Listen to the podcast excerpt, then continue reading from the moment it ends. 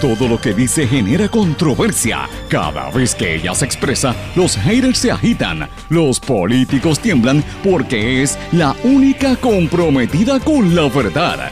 Periodista, bloguera, relacionista licenciada, analista de la noticia, escritora y le dicen la provocadora en las redes sociales. Y ahora comienza en blanco y negro con Sandra Rodríguez Coto. Radicación en Caguas, permisos de construcción decretados ilegales, paralizan la piscina ilegal en Rincón. Tribunal Supremo pide que paguen en retroactivo los seguros tras el huracán Irma y María y chanchullos en ACES. Bienvenidos a su programa en blanco y negro con Sandra para hoy, martes 15 de febrero del 2022. Les saluda Sandra Rodríguez Coto. Radican en varios foros para que se investiguen una serie de imputaciones de corrupción en la Asamblea Legislativa y en el municipio de Caguas que venimos investigando por los pasados seis meses. Este fue el caso que generó represalias alegadamente contra los delatores. Y el alcalde William Miranda Torres en silencio. El ex candidato independiente a la gobernación, Eliezer Molina, reacciona a decisión de un juez en Aguadilla que mandó a tumbar la piscina del edificio Sol y Playa en Rincón. Dice, todos los permisos son ilegales y esto afecta a todos por culpa de la Junta. Cinco meses después que venimos denunciando los esquemas por cálculos que se hacen en la Administración de Seguros de Salud y el peligro de riesgo que tienen 1.5 millones de pacientes de la reforma de salud, finalmente los populares vieron la luz. Presidente del Senado, José Luis Dalmao, ahora quiere investigar a CES. La pregunta es, ¿quién lo empujó para que fuera ahora?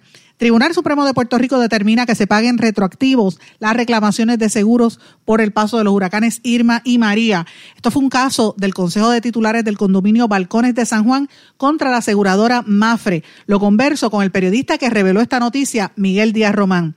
Aprueba medida para investigar la subasta en ACES para el PBM y para el proyecto relacionado con las personas que tienen diabetes. Además, nominado a comisionado de seguros Alexander Adams Vega con serios conflictos Ve los casos de su ex socio, el abogado Ramón Rosario, sí, uno de los brothers del chat de Telegram.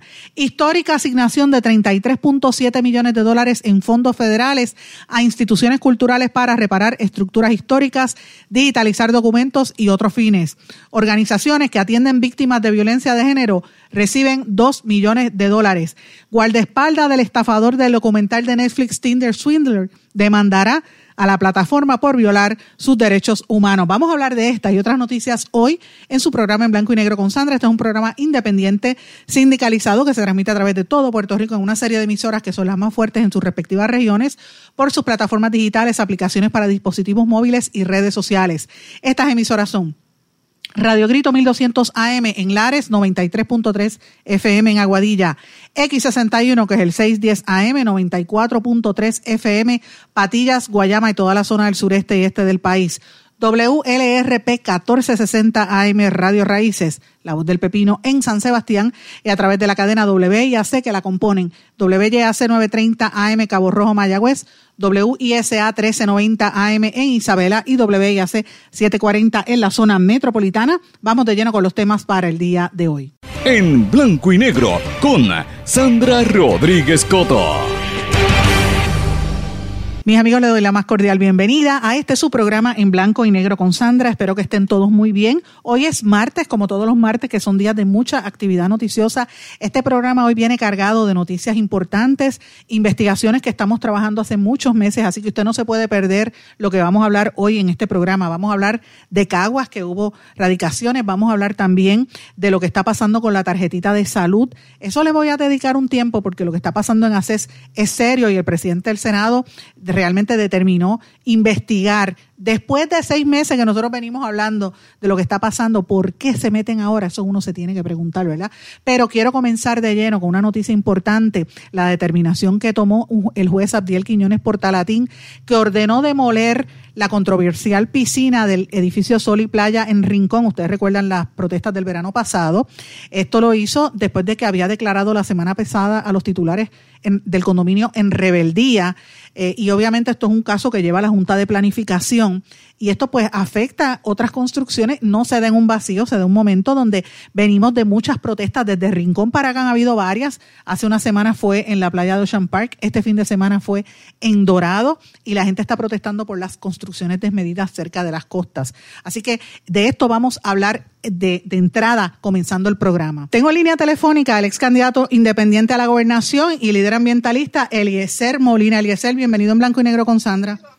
Saludos Sandra y gracias por tener este diálogo con nosotros, muy agradecido. Tenemos varias cosas de qué hablar. Este fin de semana estuviste bien activo en el área de Dorado, la manifestación se llevó a cabo tranquilo, como, lo, como mismo sucedió en Ocean Park. ¿Cuál ha sido la repercusión después de eso? Bueno, las repercusiones pues han sido visibles para todo el mundo. Han visto cómo comienza una persecución en contra nuestra tratando de difamarnos. Y es, hasta agradable ver esto porque han demostrado que no tienen la capacidad de ir contra el argumento que nosotros le hemos presentado. Y a falta de argumento pues lo, lo, lo, malo del sistema de la corrupción, ¿no? Así que han quedado al desnudo y me parece que eso es positivo porque ya este pueblo está despierto. Sí, eso, eso es lo mismo que pasó la vez pasada y lo, y lo decíamos, en aquel momento pues se corroboró con el chat, pero yo sabía que habían campañas concertadas de tratar de dañar reputación, utilizar los algoritmos de las redes sociales y, y ahora ir incluso hasta los medios comerciales para, para desacreditar y sé que te estaban haciendo lo mismo. En este proceso pude, pude pues, enfrentarme a lo que es el poder de los publicistas, cómo lamentablemente callan el buen trabajo que hacen los periodistas, eliminándole los auspicios a los canales. Yo creo que esto es algo que, que uno tiene que enfrentar de una vez y por todas, porque la corrupción muchas veces la gente piensa que viene por los políticos, pero no se han dado cuenta que los políticos son personas que controlan los verdaderos corruptos, que esos están fuera del gobierno. Así es, así eso es lo que pasa. Para que haya corrupción en el gobierno tiene que también haber en el sector eh, privado. Pero hay una noticia que yo creo que es bien importante que trascendió en la tarde, que tiene que ver con, con obviamente, el caso de, de Rincón. Y yo quería que habláramos un poco en detalle qué representa esta decisión del tribunal Escucha tú, ese es tu hijo, ¿verdad? Sí. ¿Cómo fue, perdón, Sandra? ¿Qué, representa esta determinación del tribunal en el caso de Sol y Playa? Pues yo creo que es algo positivo, porque tenemos que comenzar a hacer las cosas bien. La gente estaba equivocada cuando decía que es que uno está en contra del, del desarrollo, y no es del desarrollo, es del mal desarrollo. Esa construcción siempre fue legal, lo dijimos desde el día uno, todo esto fue innecesario. Yo quisiera que el gobernador le explique ahora al país por qué él gastó un millón de dólares en seguridad pública para un ente privado para defender algo ilegal. Esto ha sido histórico y que se prepare porque todos los permisos que se han otorgado con el reglamento conjunto 2020-2019 son nulos también y yo personalmente se lo dije a Manuel Sidre hace más de un año y no me quisieron hacer caso ahora que enfrenten el desastre histórico que han cometido. ¿Qué representa esto? O sea, que, cualquier persona pueda, eh, pueda ir y, reclamarle al gobierno porque era ilegal la paralización de algún todos proyecto? Los permisos, Sandra, todos los permisos que se han otorgado en Puerto Rico del 2019 para acá, donde se haya utilizado el reglamento conjunto 19 o el reglamento conjunto 20, todos son nulos. Las construcciones son ilegales, los permisos son nulos. estas personas pueden ir contra el Estado porque ha sido error del Estado. Y esto va a ser algo sin precedentes. O sea, que esto puede afectar incluso a, los desarrollos que, el desarrollo, por ejemplo, que se está haciendo en el área de Río Grande, que han pelado todo aquello allí, todo todos esos hoteles y esas cosas.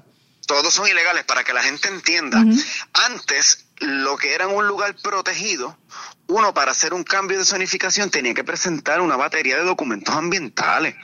Pues este, estos reglamentos nuevos lo que hicieron fue eliminar todo eso de forma ilegal.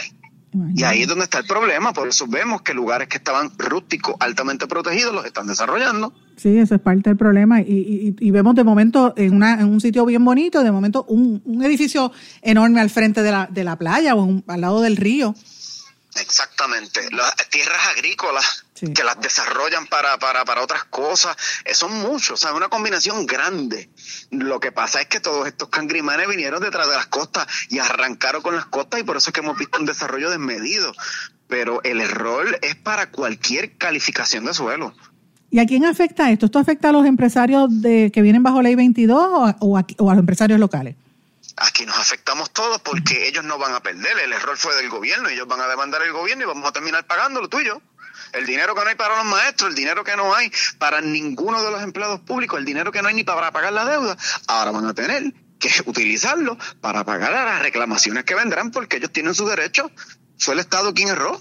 Imagínate, o sea que todas estas construcciones, es que te digo, lo vimos en, en las inundaciones de hace como dos semanas, que vemos, el resultado de esas inundaciones que hubo por las lluvias es precisamente las malas construcciones. Así que ahí, lo vemos, el, desarrollo desmedido sin, buena planificación. Te agradezco mucho que estés con nosotros, Eliezer, y vamos a estar pendientes a las próximas movidas. Muchas gracias, Sandra, y que el pueblo nunca, nunca pierda de vista lo siguiente. Quien indujo a error al gobierno fue la Junta de Control Fiscal. Así que esto que acaba de ocurrir es el fracaso de la Junta de Control Fiscal y de un gobierno incompetente. Bueno, ahora la, ex directora ejecutiva Natalia Aresco ahora está de analista hablando de lo que va a pasar en Ucrania. La vi por televisión el otro día, así que, ¿qué podemos esperar? Así es esto. Así es la vida. Gracias, Tere Lecer Molina.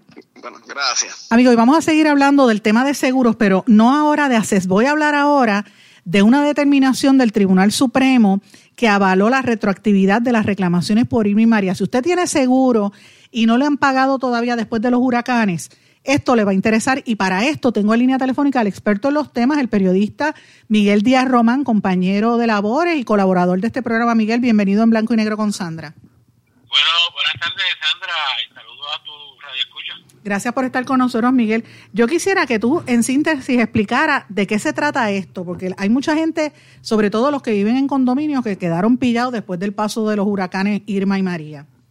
Bueno, después de Irma y María, tú sabes que, que se levantó la controversia pública de que las aseguradoras no estaban pagando, ¿verdad? no estaban pagando reclamaciones el, primer asunto por el, por el cual no se pagaban las reclamaciones era que eran muchísimas, alegaban las aseguradoras, ¿verdad? Que eran muchísimas y no tenían todo el personal, que esto los tomó por sorpresa, es decir, el huracán María los tomó por sorpresa y no estaban preparados. Pero bueno, luego, después que pasó el tiempo, ¿verdad? Después de ya entrado el 2018, pues tampoco se pagaban las reclamaciones. Entonces en la legislatura se aprobó la ley 247 en el 2018 precisamente para atender el asunto de que, eh, dos asuntos hay específicamente, ¿verdad? De que, porque también se estaba dando, hay que aclarar, se estaba dando el caso de que en muchas reclamaciones, pues las aseguradoras producían un cheque, ¿verdad?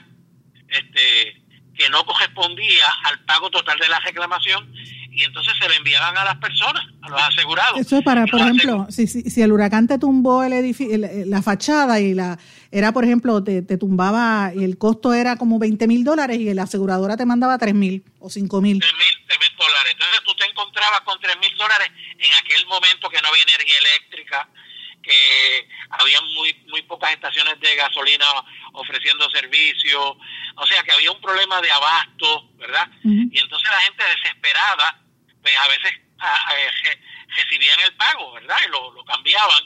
Y entonces algunos de esos cheques tenían en, letra muy pequeña eh, una cláusula que decía, este, este, si usted cambia este dinero, pues este, este dinero se, se considera el pago final de la reclamación, ¿verdad?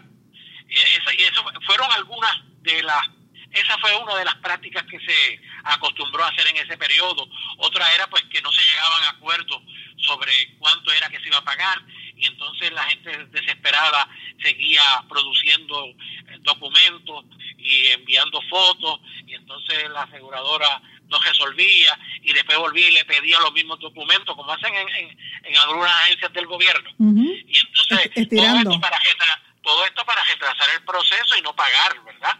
Entonces, en el caso de asegurados que tenían ingresos o capital, ¿verdad? Vamos, recursos, recursos para ir a los tribunales, pues eh, eh, se comenzó entonces a ir a los tribunales, porque había muchas reclamaciones que no, que no progresaban y muchas eh, asociaciones de condómines, empresas privadas, municipios, agencias del gobierno han este, impugnado este, las acciones de las aseguradoras y en este momento hay un montón de casos en los tribunales, ¿verdad? Que se están impugnando porque las aseguradoras pues no quieren pagar. Pero en el caso de, en el caso este que llegó al Supremo, era eh, que lo devolvió, hay un caso que, el Supremo devolvió a primera instancia. En ese, en ese caso era una, asociación de condóminos del condominio Balcones de San Juan, que ellos entendían que habían tenido unos daños extraordinarios y Mafre, de acuerdo con la decisión, ¿verdad? Había resuelto pagarle 17 mil y pico de dólares, ¿verdad?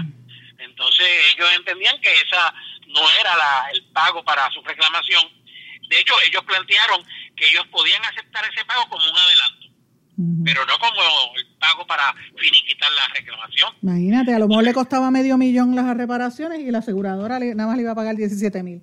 Así Entonces, ante, ante, ese, ante esa obstinación de la aseguradora de no pagar, pues ellos, ellos se, se, se van al tribunal, eh, al tribunal, eh, al tribunal y radican una demanda amparándose en la ley 247 del 2018, que tenía dos disposiciones, tenía lo que hizo fue añadir dos, dos, eh, dos artículos al Código de Seguro. Entonces, en el, en el capítulo 27. Entonces allí pues, básicamente lo que dice es, mire, si usted entiende que, que una aseguradora ha sido negligente y ha violado distintas disposiciones de, del, mismo, del mismo código de seguro, ¿verdad? De lo que se llama prácticas de, eh, deshonestas y desleales, que, que, que las tiene tipificadas ya el comisionado. Si usted entiende que el asegurador ha sido eh, deshonesto o ha incumplido en esa reclamación suya con estas disposiciones, usted puede ir al tribunal al código, al tribunal de derecho y reclamar y hacer una reclamación civil. esto es importante porque esa ley o sea, el código de seguro es la manera de tú ir a, resolver las controversias contra los aseguradores, ¿verdad? Digo, tú puedes, ir, tú puedes ir a los tribunales también, pero un tribunal te puede decir, vaya usted primero al, al, comisionado y, va, y aparece en el, en el código, ¿verdad? Para que el comisionado resuelva. Pero en el código se estableció esa disposición que tú podías ir a, a hacer una reclamación civil en el tribunal y señalando las violaciones del código. La segunda disposición que incluyó esa ley en el código es que los tribunales pueden, el tribunal apelativo y el tribunal de primera instancia, pueden este, eh, determinar una compensación si el caso del asegurado es, respaldado por el tribunal. los tribunales pueden establecer una, compensación, una compensación para pagar los gastos de honorario de los, de los asegurados, ¿verdad? Y las costas de abogados. Esto porque, claro, la, estamos se está retratando aquí la, la típica situación de Goliat y, y, un y David ¿Ah? David y Goliat David y Goliat David y Goliat ¿tú entiendes? que, Goliat era un gigante enorme las aseguradoras son enormes tienen numerosos recursos ¿verdad? pueden contratar abogados tienen abogados in-house dentro de la aseguradora mientras que los asegurados pues dependen de su ingreso y en el caso de las asociaciones de condóminos dependen de los pagos que le den la, la gente que vive allí, los titulares, ¿verdad? Y entonces, pues, o sea, no estamos hablando de, gastos sustanciales, ¿verdad? de, ingresos sustanciales. Eh, entonces, pues, esa segunda disposición que se introdujo en el código por la ley 247 le permite a los tribunales imponerle a las aseguradoras eh, una compensación para que el asegurado eh, pues pueda recuperar sus gastos de, que pagó para, para pagar su abogado y, los gastos de honorario de abogado, costas de abogado y todos los gastos que incurre un abogado en llevar un caso al tribunal. déjame decirte algo también. Esto contempla, yo recuerdo después del paso del huracán que empezaron a llegar a Puerto Rico bufetes de abogados de Estados Unidos como a negociar, como a transar con la gente antes de llegar a las aseguradoras. Eso preocupaba a las aseguradoras también, pero más que nada a la gente, porque los bufetes se estaban llevando un billetal, aunque contrataban a dos o tres rookies aquí, eh, abogados nuevos. Eh, ¿Eso se contempla como parte de esta determinación o es un caso distinto? ¿Pero en qué, en qué sentido tú pues, dices? Que venían y, y hacía lo mismo, o sea, tú tenías con una aseguradora... esta decisión a quien fundamentalmente beneficia aquí es a los asegurados. Los asegurados. La, la, la del Supremo, tú dices la, la decisión ahora del Supremo. Sí, la decisión del Supremo. Esa beneficia, con respecto a lo que me plantea, pues no sé por dónde, qué, qué efecto tendría con respecto a, a, esos, a, esos, a esos bufetes, ¿verdad? Que lo pueden hacer, o sea, esos bufetes pueden venir aquí y, y representar asegurados aquí contra determinadas aseguradoras. Esto, no, prohibido, ¿verdad? Lo cierto es que ellos tienen unos gastos enormes, ¿verdad? Sí, no, pero yo escuché que ellos venían y eh, por lo menos quejas de varios abogados que decían que ellos este eh, prometían y, a, la, a la hora de la verdad la transacción transaban con las aseguradoras y terminaban pagándole menos al, al asegurado que si el asegurado hubiese ido directo a negociar con, la, con su asegurador. Ah, eso no lo dudo. Sí, ellos eran intermediarios. Fue como, ese, ese, hubo un revolú al principio cuando después del huracán que vinieron montones de firmas acá. Pero Miguel. y también tú sabes que vinieron ajustadores. También, también. Y entonces empezaron a inflar las reclamaciones. Las aseguradoras comenzaron. También muchos de los casos que están en los tribunales es por la, la inflación de la, de la, de la tasación de los daños realizada por ajustadores públicos. Yo conozco un caso de un, de un edificio que ya, ya la aseguradora había estimado que los daños eran 5 millones de dólares. Pero entonces la entidad que, estaba allí dijo, no, eh, eh, estos no son suficientes y contrató un ajustador público. Y el ajustador público elevó la reclamación en, en 51 millones de dólares. O sea, vamos a hablar claro. Esta, esta, cuando te estiman, cuando te elevan la cantidad de la reclamación en, esa proporción, ¿verdad? Es una proporción enorme. Básicamente lo que están tratando es de garantizar, ¿verdad? El pago de la compensación que va a ganar el ajustador público por su trabajo, porque él, cobra ahí una, una comisión que creo que está entre el, el 7 y el 10%. Imagínate. Eh, eh, eh, en ese caso de esos 51 millones, yo no sé qué quedó eso al final, pero esos 51 millones no se iban a pagar, claro está, eso se iba a llegar a un acuerdo. De hecho, ese caso debe de estar este, entre los casos que, le toca pagar a la Asociación de Garantía, porque ese caso era de íntegra. Sí, exacto, me acuerdo también una aseguradora que se fue. Pero Miguel, sé que tengo poco tiempo, pero quería aprovechar que, que estás aquí, como sé que tú has estado cubriendo esto hace unos meses, Ah, hubo un cambio en la oficina del comisionado de seguro, que es una agencia o una oficina bien importante en el gobierno porque maneja todo lo que tiene que ver con seguro, ¿verdad? Eh, no de salud, pero sí seguros de propiedad, contingencia, de vida. Eh, salió, no, no, cuando se retira eh, Mariano Mier, designan a este señor Adams Vega, Alexander Adams Vega, y hubo unas imputaciones sobre él porque él trabajaba con un bufete de abogados donde estaba, mira, eh, este, eh, eh, uno de los miembros del chat, Ramón Rosario, que representa... Ramón Rosario está llevando casos a la oficina del comisionado de seguros en este momento. O sea que en otras palabras, él le lleva casos a su ex compañero de trabajo o ex socio, como le querramos decir, para que tú veas dónde están los conflictos éticos. Y yo sé que ha habido unos cuestionamientos éticos contra el, contra el, el designado y también porque lo veían como enlace de la firma BDO. Me gustaría que tú hablaras de eso, porque yo sé que tú cubriste algo sobre esta noticia que me parece importante. vamos a hacer, de pronto se sabe, ¿verdad? Este, eh, yo averiguo que BDO fue contratada, recibió cinco contratos de parte de la Oficina del Comisionado de Seguros, tres de ellos para auditar los propios fondos de la Oficina del Comisionado, eran contratos de 10 mil, 11 mil dólares, y dos contratos adicionales por 100 mil dólares cada uno.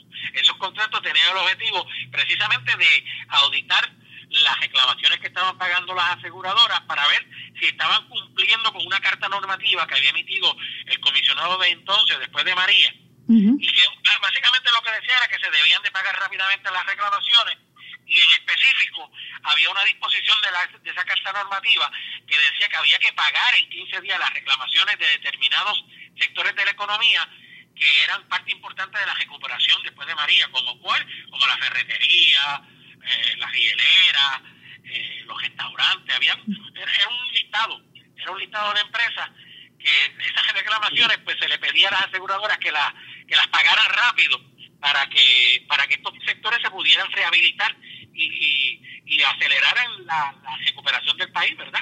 Entonces, pues se contrató esta video para fiscalizar si ese, si complemento se había dado. Lo que pasa es que en ese momento ACODESE, que es la Asociación de Compañías de Seguro, planteó que había un conflicto de interés porque BDO eh, eh, tenía clientes que eran asegurados y que estaban haciendo reclamaciones de María.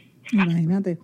Y video, y video, y para que la gente recuerde quién es este BDO, los socios principales de BDO fueron acusados a nivel federal por fraude eh, fraude electrónico, si no me equivoco, y, lavado de dinero por una cantidad, yo, más de 10 millones de dólares, si no me equivoco. tú sabes que ahí había dos de ellos que estaban vinculados al caso de la secretaria de Salud Keller, De, educación, de educación Keller, sí. De, ah, perdón, de, educación Keller, y entonces la otra,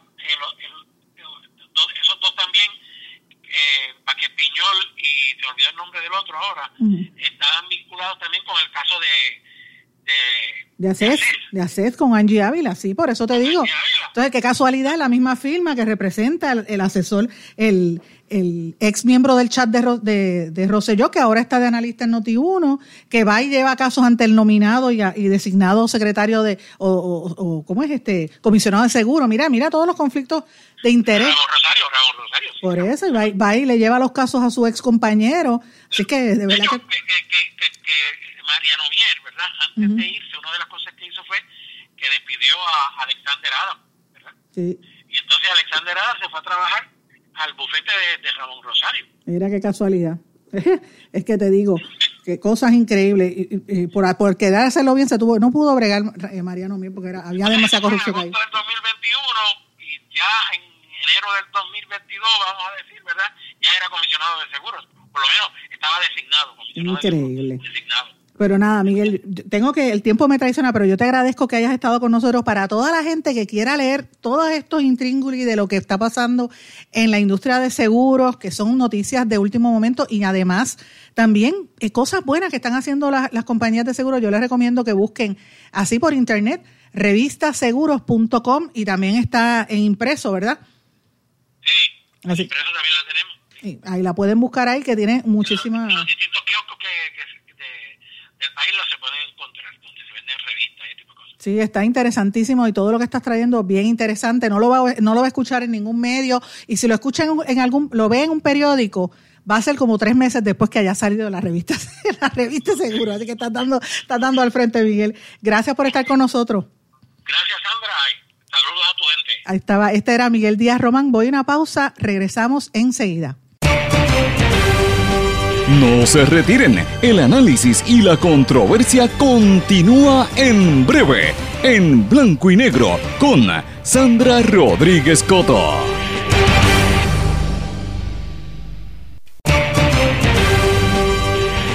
Y ya regresamos con el programa de la verdad, en blanco y negro, con Sandra Rodríguez Coto.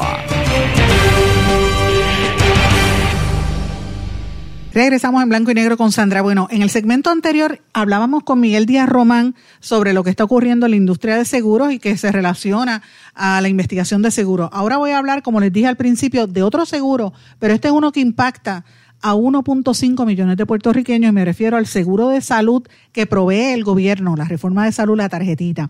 Ustedes que están siguiendo este programa y que me siguen en todas las redes sociales y nuestros vídeos de los, del último año y medio, saben que yo he trabajado por lo menos en vídeo cerca de cinco programas de este tema y en, el, en este programa de radio más de 18, 19 programas que hemos trabajado sobre lo que está ocurriendo en eh, ACES, el problema que hay en ACES porque eh, se están gastando unos dineros de más, no quieren ponerse de acuerdo las aseguradoras, están pagándole menos a los proveedores y a los médicos y esto va a representar que la gente empiece a recibir menos servicios y a esto usted le añade el problema que hay con el gobierno, que todavía no se sabe qué va a pasar con Medicaid. Señores, pues precisamente en este, en este entorno, el problema grande que está ocurriendo es lo que pasa en ACES.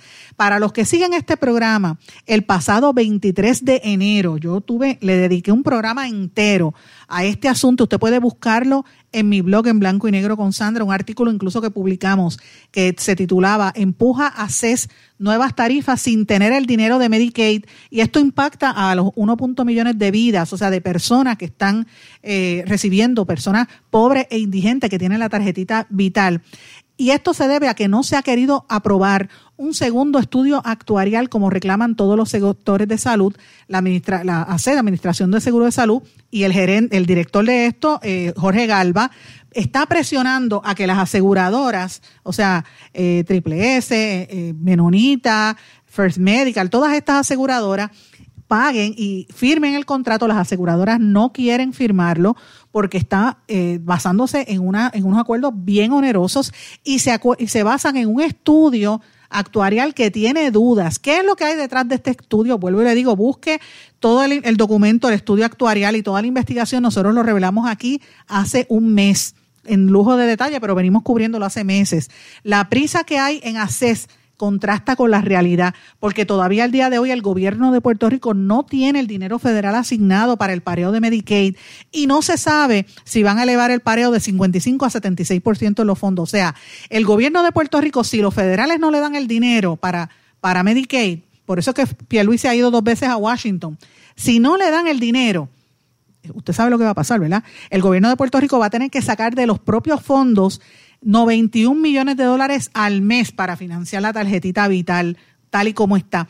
ACE se basa en un estudio que hizo la firma de actuarios Milliman. El estudio está en mi blog, usted lo puede ver ahí, donde decía que la, fíjese lo que hacía Milliman, que la población de Puerto Rico es saludable y que por eso el dinero que había para la tarjeta de salud era suficiente. Claro, ese estudio, que es el mismo que llevan desde el año 2008, violentando incluso hasta el canon de ética de los actuarios, no contempla lo que ha pasado con la pandemia, los gastos, los gastos en hospitalizaciones, los problemas que enfrentan ahora mismo los proveedores e incluso las aseguradoras que no quieren firmar hasta que no se contabilicen los gastos.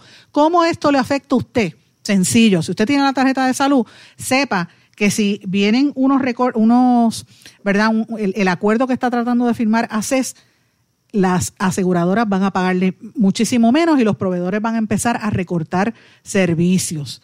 Esto está haciendo crisis. El presidente de la Cámara, Tatito Hernández, había, y el presidente de la Comisión de Salud habían dicho, vamos a investigar, pero eso fue cuando Tatito Hernández se fue para España.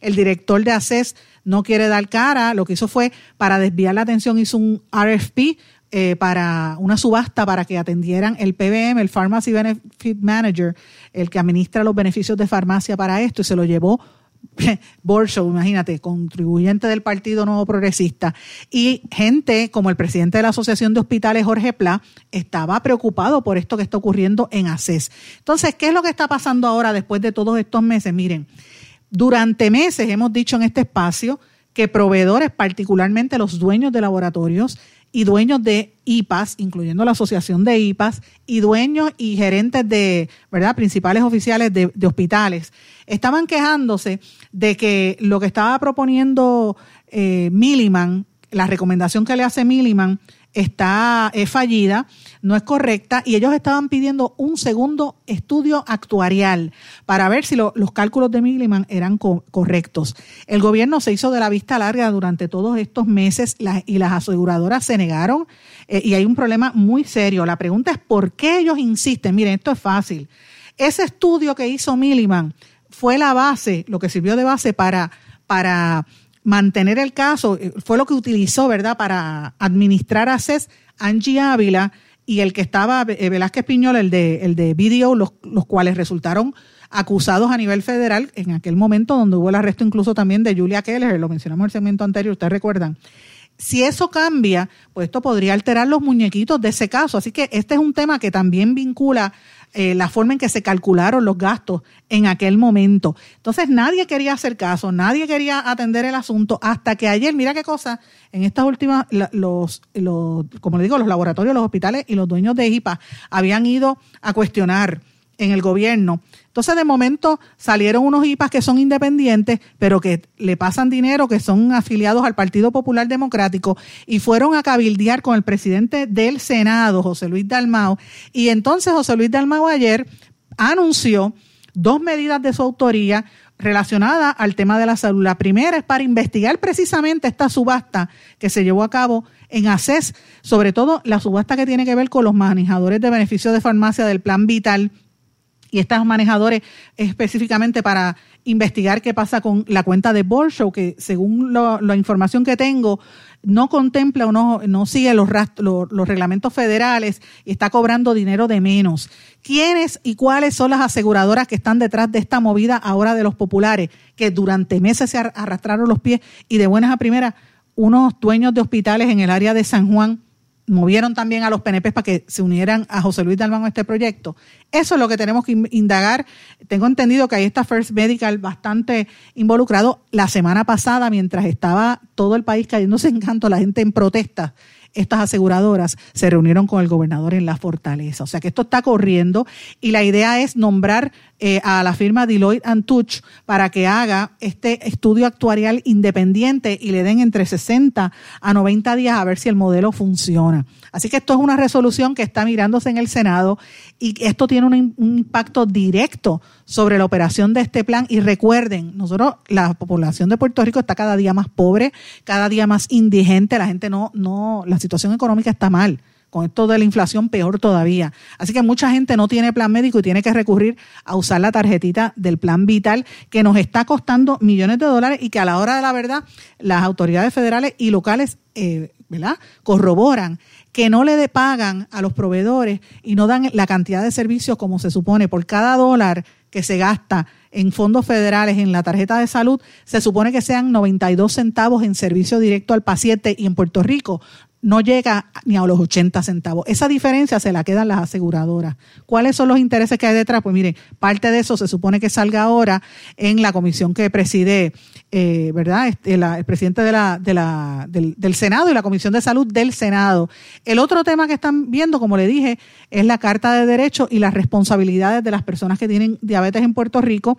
Ahí hay un problema porque también en la clínica de diabetes, el centro de diabetes, lo prácticamente lo, lo desarticularon y no hay fondos para que opere. Así que le menciono esto porque esto es uno de los asuntos más prioritarios que vamos a estar oyendo en las próximas horas. Pero aparte de esto, quiero también traer a colación el tema que les mencioné en los titulares, que es algo que venimos trabajando consistentemente desde que empezó, yo diría que desde que empezó este, este año, eh, pero nosotros lanzamos estos primeros artículos hace seis meses y tenían que ver con una serie de imputaciones de empleados que empezaron a llamarnos a en blanco y negro con Sandra, empleados de diferentes departamentos del municipio de Caguas para decirnos que cada vez que había eh, veían a alguien cometiendo irregularidades y lo revelaban, empezaban a perseguirlo.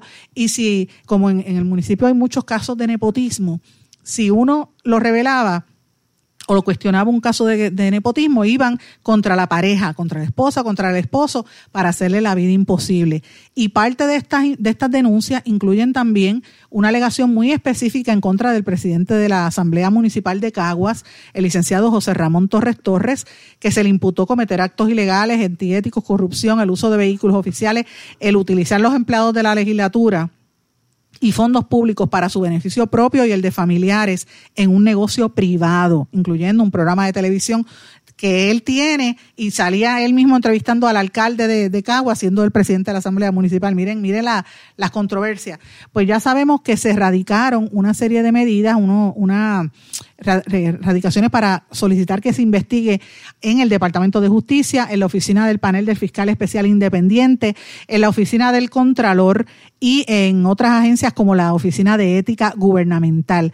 Los legisladores que votaron en contra del presidente de la Asamblea Municipal, José Ramón Torres Torres, para decirle, mire, usted está haciendo lo malo, usted no puede estar utilizando los fondos públicos para intereses privados fueron Antonio Cruz Gorritz, primer vicepresidente, Rafael Carballo Collazo, segundo vicepresidente, y Esteban Ramírez del Valle, otro legislador. Los que votaron a favor del presidente, a pesar de que sabían que estaba cometiendo irregularidades, miren quiénes eran.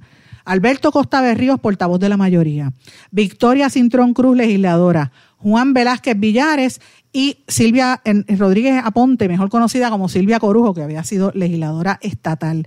Desde noviembre se están viendo estos casos y cuando esto surge, a uno de los primeros testigos, a uno lo destituyeron y al otro, que era el secretario de la Asamblea Legislativa, de momento le apareció un caso, un caso de, de hostigamiento sexual y lo votaron. Qué casualidad que le radican el caso de, hostigamiento sexual, tan pronto le empieza a indagar y a, cuestionar los actos de corrupción. En todo este proceso, el alcalde de Caguas ha estado en silencio la semana pasada, después de muchos meses, como la noticia salió también en televisión, accedieron a contestarme y la contestación era que él no iba a decir nada. Pues mire, ya usted sabe lo que está ocurriendo, usted lo escuchó primero aquí hace meses en blanco y negro con Sandra. Así que este es uno de los temas importantes que teníamos para el día de hoy. Otro de los temas que quiero traer, y le digo, esto de Caguas lo vamos a trabajar con detalle en los próximos días.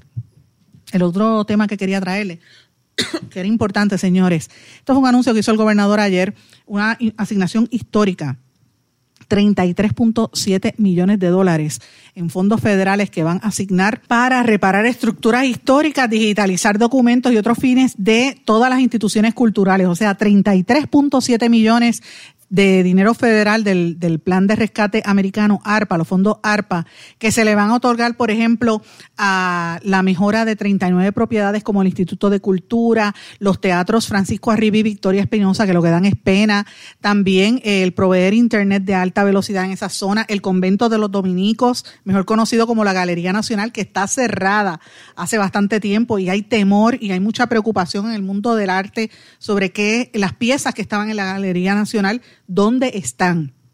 La Casa Opis, el antiguo edificio de la Cámara de Comercio del Distrito Cultural de Bayamón, la Casa del Caminero en Bayamón, obviamente, y el Fortín San Jerónimo. Fíjate cómo están dándole dinero a lo, de Bayamón.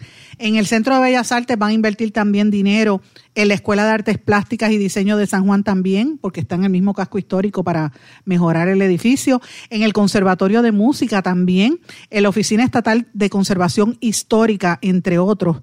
Y otros dos millones de dólares que fueron asignados para restaurar y digitalizar más de 100 mil documentos históricos, efectos arqueológicos, patrimonio edificado, museos, parques y otras cosas de nuestra historia. Esto es importante y esto se supone que también se dé un dinero específico para la Biblioteca Digital de Puerto Rico y para el Archivo General de Puerto Rico. Eh, que necesita ese dinero, eh, también se le proveerán unos fondos de conservación al, al, depósito de artes populares, a la ley de música autóctona y a la banda concierto para que realicen 35 conciertos en Puerto Rico, toda vez a la, a la Corporación de Artes Musicales y otros. Así que la Sinfónica también va a recibir unos fondos, incluyendo eh, la celebración del Festival Casalsa. Así que vamos a estar hablando por las próximas semanas bastante de este tema. Es una aportación importante, significativa. Habrá que pensar y, ver hasta dónde llega ¿verdad? El, el, el, scope de todo este dinero que se va a estar repartiendo para proteger nuestro acervo cultural y nuestra historia. Vengo una pausa y cuando regresemos vamos a hablar de lo que está pasando con las víctimas de violencia de género. Regresamos enseguida. No se retiren, el análisis y la controversia continúa en breve, en blanco y negro, con Sandra Rodríguez Coto. En mi pueblo se chinchorrea bien duro. Aquí me cubre mi plan médico y en tu pueblo también. En mi pueblo es donde tenemos las mejores vistas. Aquí cubre mi plan médico y en el tuyo también. En mi pueblo se goza de verdad. Aquí me cubre mi plan y en tu pueblo también. Plan de salud Menonita en todo Puerto Rico. El plan médico que te cubre con una extensa red de médicos, especialistas y laboratorios. Además, te cubre en el hospital de tu preferencia en cualquier lugar de Puerto Rico. Plan de salud Menonita. Pero tú sabes cómo es esto que te la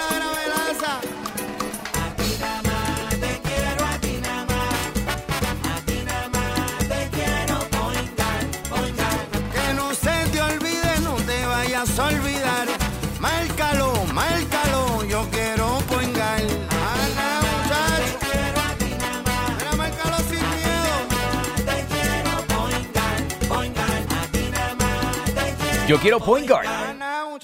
Quites el dolor de cabeza con sus obligaciones de contabilidad con los servicios que presta Villalba y Villalba Company. Directo, personal y con sensibilidad humana. Lo que se busca es un verdadero asesor de contabilidad para todo tipo de servicio de contabilidad, pago de IBU, pago de nómina, informes trimestrales y anuales y otros. Ofrecen servicio directo personalizado. Villalba y Villalba Company. Para orientaciones, su teléfono el 939-336-5774. 939-336-5774. Y ya regresamos con el programa de la verdad, en blanco y negro, con Sandra Rodríguez Coto. Regresamos en blanco y negro con Sandra. Bueno, hemos hablado de los fondos que van a repartir y es importante, vamos a hablar un poquito en detalle sobre esto, pero eh, de esto yo lo llevo de la mano con lo que está pasando en Puerto Rico. Yo no sé si ustedes han visto en las últimas horas, han estado hablando consistentemente de la inflación y del alza en, en la gasolina, lo caro que están los alimentos. Usted iba al supermercado y con 100 pesos podía comprar algo, ahora no le da, no le da como para la mitad de la compra. Lo mismo con la gasolina, usted le echaba, por lo menos, mi, por ejemplo, mi carro se llenaba con 30 dólares, ahora le tengo que echar 45, son 15 pesos más. Con 15 pesos tú puedes comprar por lo menos para un desayuno, eh, pan, de huevo, café, un desayuno en una semana. Así que imagínate todo esto, lo que representa para el pueblo de Puerto Rico, el, el alza de los costos. Esto está bastante fuerte. Y esto yo lo ato al nivel de, de los actos de, delictivos y de criminalidad. Este fin de semana hubo un tiroteo en la placita de Santurce que dejó a la gente sorprendida. Ya tú no puedes ni siquiera salir de noche porque la gente está este, salvaje en la calle. Eh, ayer y en estos últimos días he escuchado de varios carjacking en Arecibo. La policía reportó un carjacking eh, a eso de las nueve y media de la noche, eh, donde pues le metieron por detrás a un carro y entonces lo paran, ahí le, le hacen el carjacking. Uno tiene que ponerse a pensar, pero ven acá, eh, ¿qué está pasando en Puerto Rico? Pues mire, todo esto tiene que ver eh, muchas veces con, con, la, con la crisis emocional y con la crisis fiscal también. La gente está cansada de estar eh, pagando y, y- y encerrado con esta situación de la pandemia y los problemas de salud mental, pues evidentemente se, usted los ve, eh, la manera en que se, en, en que se manifiestan es muchas veces a través de la violencia y estamos viendo un, incremento en esto, pero es como si no pasara, porque pasa con los, con los casos de COVID, que no los quieren hablar. Sí, murieron 17, 18, 22, lo que sea, muchas muertes, pero lo ponen como la, la noticia número 60, no lo dicen en titular principal y no quieren hablar mucho del tema para que, para que no traiga controversia.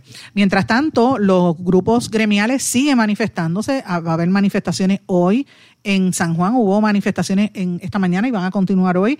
También van a estar a lo largo de esta semana, terminando con, como dije ayer, eh, cuando entrevisté a la presidenta de, del Colegio de Tecnólogos Médicos, también van a hablar de ese tema, así que es importante. Pero bueno, en este caso, entidades y organizaciones que tienen, que bregan con, con las víctimas, porque toda esta situación de tensión que vive en el país desencadena muchos de los problemas de feminicidio que ha habido, como el de la mujer policía y el otro eh, del hombre que le entró a batazos, una barbaridad que se vive en nuestro país también. Eh, y ayer se dio a conocer que el Departamento de Justicia otorgó dos millones de dólares asignados por el gobierno de los fondos, eh, ¿verdad?, del gobierno para el Comité de Prevención, Apoyo, Rescate y Educación en Violencia de Género, el, Comité PARE, que se creó cuando empezó el, el llamado de emergencia por la feminicidio. Esto se otorgó a 12 organizaciones sin fines de lucro que ofrecen servicios directos a las víctimas de violencia de género y fueron seleccionadas mediante un proceso de solicitud de propuestas. Esto lo dijo el secretario de Justicia, eh, para, y esto es para fortalecer los servicios que estas entidades ofrecen. Eh, específicamente son las que dan los servicios. Entre las personas que están ahí, Fundación Alas a la Mujer, Casa de Transformación y Restauración Familiar, Hogar Nueva Mujer, Hogar Ruth para Mujeres Maltratadas, Fundación de Desarrollo Comunal del Hogar La Piedad, Escuela de Medicina San Juan Bautista, Se Transforma de la Fundación Sila Calderón, Centro de Apoyo para Víctimas del Crimen de la Universidad Interamericana, el Centro Especializado de la Mujer Dominicana, el Centro Especializado de Ayuda a Víctimas del Crimen y la Casa de Todos y además el programa de apoyo y enlace comunitario. Así es que hasta ahora el Departamento de Justicia ha adjudicado sobre 17.5 millones de dólares en distintos fondos federales para estas entidades. Lo importante es que eh, muchas de las que se metieron en ese comité, y lo tengo que decir, yo sé que lo que voy a decir a algunas feministas les va a molestar, pero es la realidad. Tan pronto se creó el comité eh, que hizo el gobernador, aquí se neutralizaron unos sectores y se han quedado callados para no buscar enemistad con el gobierno.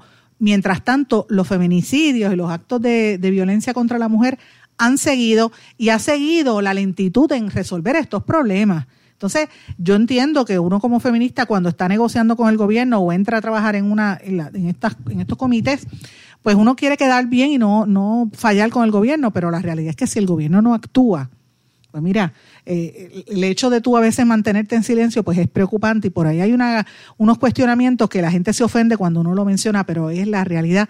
Y yo lo estuve conversando con varias feministas durante este fin de semana que nos encontramos y esto pues es así. Señores, eh, tengo que también mencionar otra nota que me pareció importante. Ustedes saben que Mira cómo es esto. Estas entidades de, de servicio directo a las víctimas necesitan urgentemente el dinero.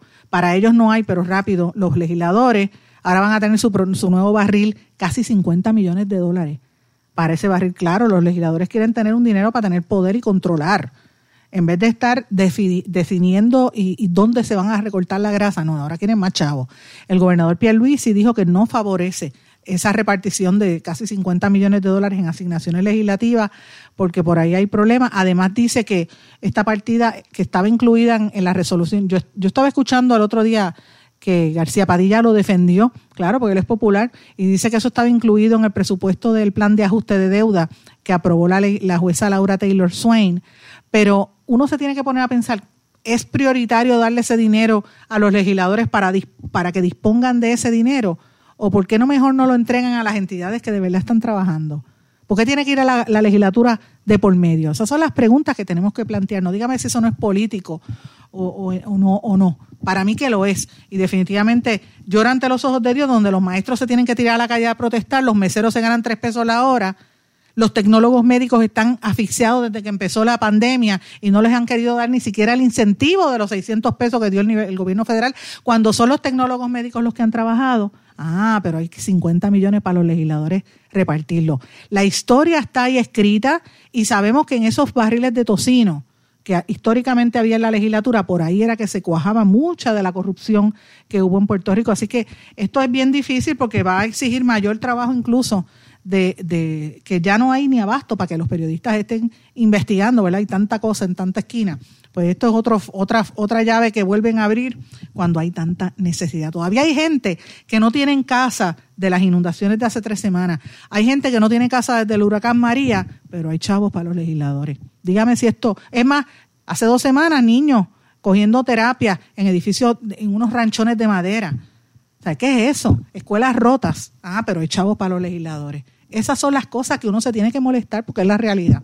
Imposible por demás. Pero bueno, otra de las cosas que ha estado ocurriendo, hasta ahora dice que la Comisión de Nombramientos está favoreciendo la designación del secretario de Educación, Eliezer Ramos Párez. Eh, dice que en una votación interna hay 10 votos a favor y uno en contra. Eh, yo no entiendo por qué siguen dilatando este proceso cuando hasta ahora este hombre ha estado, Ramos Párez ha estado haciendo buena función en términos generales. Así es que los problemas que vienen en el Departamento de, de- Educación vienen arrastrándose hace bastante tiempo, señores. Y esto pues son las cosas que uno se tiene que pensar, uno tiene que decir, pero ven acá, ¿qué es lo que está pasando aquí? ¿Por qué arrastran tanto los pies con esta situación? Pues mira, muy fuerte. Señores, seguimos pendientes a las noticias sobre Estados Unidos y lo que está ocurriendo en Ucrania. Estados Unidos movió su embajada al oeste del país por supuestos motivos de seguridad. La gente en Ucrania dice que ellos, en Rusia dice que no van a atacar a Ucrania, pero se siguen moviendo los cuerpos militares. La gente está muy atenta a todo esto que está aconteciendo y, hay mucha preocupación. Recuerden que nadie quiere una guerra, nadie, absolutamente nadie, pero estamos viendo esto. El portavoz del Kremlin eh, asegura que Putin está dispuesto a negociar sobre garantías de seguridad. Canadá anunció, el, primer ministro de Canadá, perdón, Trudeau, anunció que va a suministrar a Ucrania armamento letal y municiones por valor de más de 6 millones de dólares en caso de que venga una invasión. Así que este, habríamos que ver si esto es parte de una campaña masiva de desinformación o esto es este, guerra eh, psicológica antes de que empiecen las movidas. Ojalá que no empiece ninguna guerra, porque por ahí pues nadie gana, todo el mundo pierde. Estamos también eh, pendientes a unas noticias importantes. Miren, disculpen, en las últimas semanas ha habido una serie de protestas en Canadá eh, donde los, los transportistas, los, que guían los trucks que transportan los alimentos, han estado interrumpiendo en las carreteras y haciendo protestas, eh, incluyendo a la, al- a la frontera con los Estados Unidos. Ya hay camioneros en Estados Unidos que también se están uniendo a estas protestas porque entienden que que pues esto no se puede, que lo que están es, eh, ¿verdad? No están, ellos dicen que, que lo que ellos le llaman el convoy de la, de la libertad, ellos dicen que necesitan que le den, eh, los atiendan los reclamos de ellos de mejores condiciones salariales y otros. El gobierno de Canadá está diciendo que muchas veces al dilatar el acceso a medicamentos, pues esto afecta, y entonces hacer esos tapones monumentales con esos trucks gigantescos, pues este, están afectando las vidas de la gente entienden que no es una protesta pacífica. Así que estas protestas de camioneros en parte también tienen que ver con el tema de la vacunación. En el caso de Canadá no están de acuerdo con que les exijan la vacunación. Así que sigue la controversia con la vacunación por el COVID. Y antes de terminar el programa, yo quería traerle un, un tema que yo les iba a traer en el día de ayer. Ay, perdón. Y este tema me estuvo bien interesante. En- no sé si los que tengan la plataforma de Netflix, ha, cobrado vigencia y auge en estos días un documental que hubo en Netflix, se llama de Netflix Tinder Swindler. Tinder es una aplicación donde la gente que está desesperada buscando pareja, en Puerto Rico hay unos cuantos, tengo unas amigas que se han metido ahí, amigos. Es más, tengo un exnovio que se metió allí y después una amiga me dijo, mira, me llamó tu exnovio, yo me reía, increíble. Es como una aplicación donde la gente está desesperada por buscar pareja y se meten ahí. Este, y, y, y sobre todo mujeres que caen en ese, yo no entiendo por qué caen en ese, en esa tontería, pero bueno. Y en la película se basa en, en un complot, un complot que tuvo Simon Leviev para hacerse el dinero de sus víctimas. Entonces él cogía a las mujeres, las, em- las, enamoraba y empezaba a sacarle dinero y dinero y dinero y las dejó pelar. Las mujeres están todavía pagando este, las deudas que le dejó este hombre que era un, un fraude. Eh, y de hecho él, a él lo arrestaron, pero finalmente no tuvo que cumplir gran cosa y ya está en libertad, dándose buena vida y dice que está negociando y brega con las criptomonedas y ese tipo de cosas. Eh, y obviamente las mujeres in- involucradas en este caso, que son tres mujeres, Aileen Charlotte, Pernilla Sohom y Cecil Feilhol, las tres conocieron a este Playboy y que decía que era millonario, multimillonario, Simon Leviev, y el nombre verdadero es Shimon Hayut, eh, y lo, conocieron por, Tinder y él las dejó, eh, la- las fastidió a las tres. Entonces ahora le está demandando a Netflix porque utiliza su vida y dice que le están violando, Netflix le está violando los derechos humanos básicos a él. O sea, el tipo cogió a las mujeres de tonta, hacen el, el documental y entonces ahora él demanda a Netflix. Mire las vueltas que da la vida. ¿Qué usted opina de eso? Déjeme saber, me escribe a través de las redes sociales, Facebook, Twitter, Instagram o LinkedIn, o me escribe a través del correo electrónico en blanco y negro con Sandra arroba gmail.com. Con esto me despido, mis amigos. Será hasta mañana. Que pasen todos. Muy buenas tardes. ¿Se quedó con ganas de más? Busque a Sandra Rodríguez Coto en las redes sociales o acceda a en blanco y porque a la hora de decir la verdad solo hay una persona en la cual se puede confiar. Sandra Rodríguez Coto en blanco y negro.